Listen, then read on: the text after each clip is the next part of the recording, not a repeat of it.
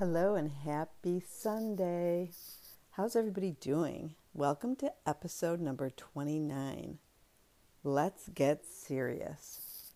I just wanted to talk a little bit about getting really serious about the things that you want to see changed in your life.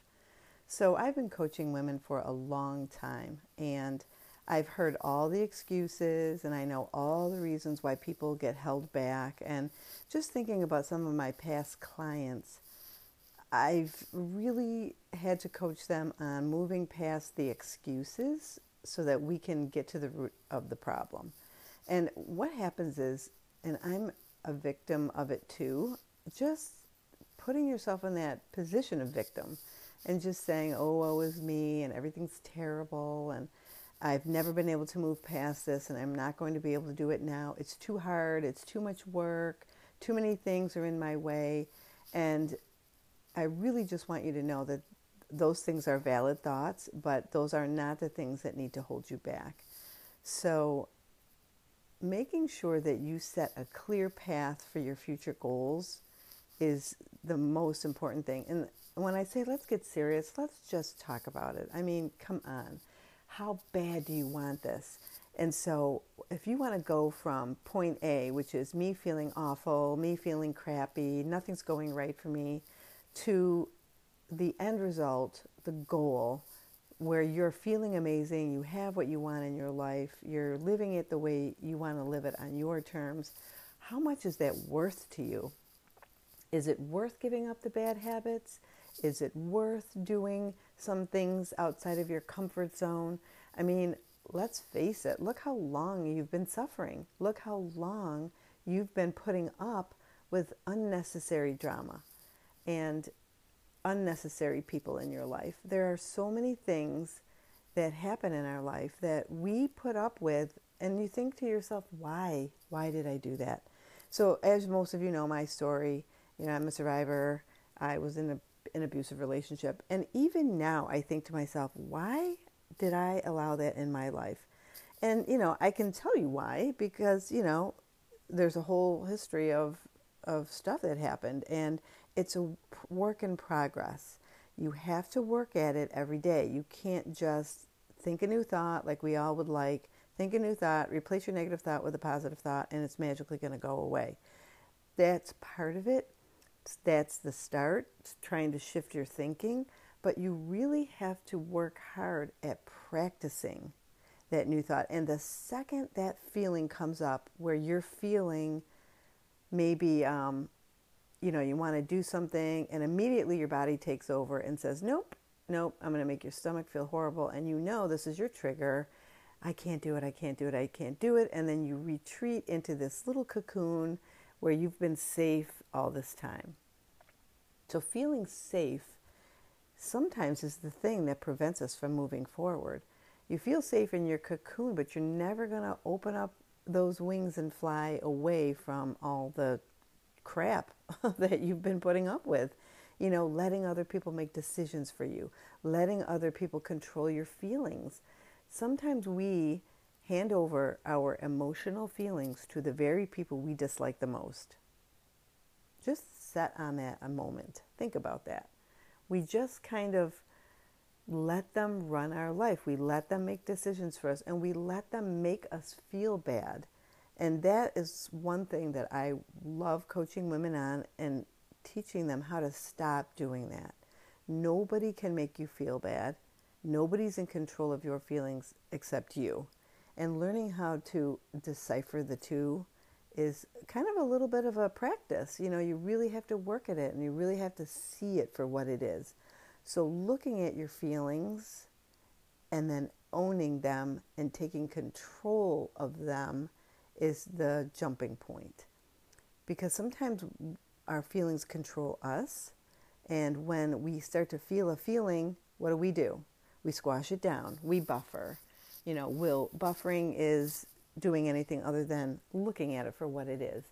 Just saying, hey, I don't like this feeling. Humans have been evolved to run as fast as possible away from any kind of negative feeling, any kind of discomfort, any kind of anything that doesn't feel good.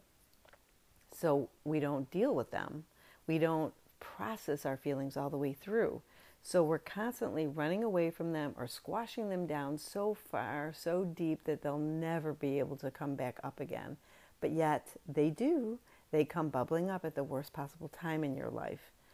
So I feel like working on that is so important.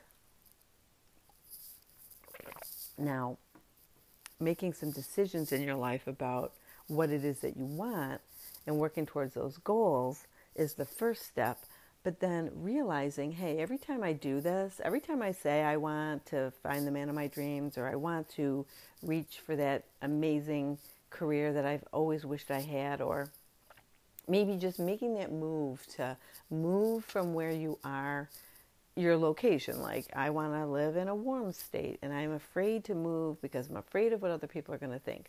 Or I want to go for that change in career, but it's risky. And what will people say? What will people think? And most of the time, it's our families.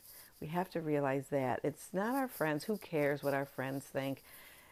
But it's it's your your closest support system, and you might have to leave some relationships that don't serve you. And that's another really hard thing to do. But making the decision to do it is the first step, and then putting a plan in place to get there. And I just love when I'm coaching women, helping them get a plan in place and move toward it.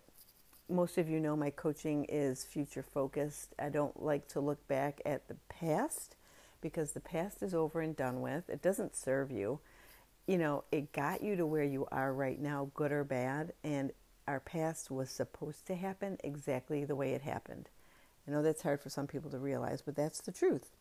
It happened and it was supposed to happen exactly the way it did. And there's nothing you can do to change it, but there is a lot you can do to change what your future is going to look like. And to realize that you're in control of it is so liberating. I just love it. And I want you to love it too.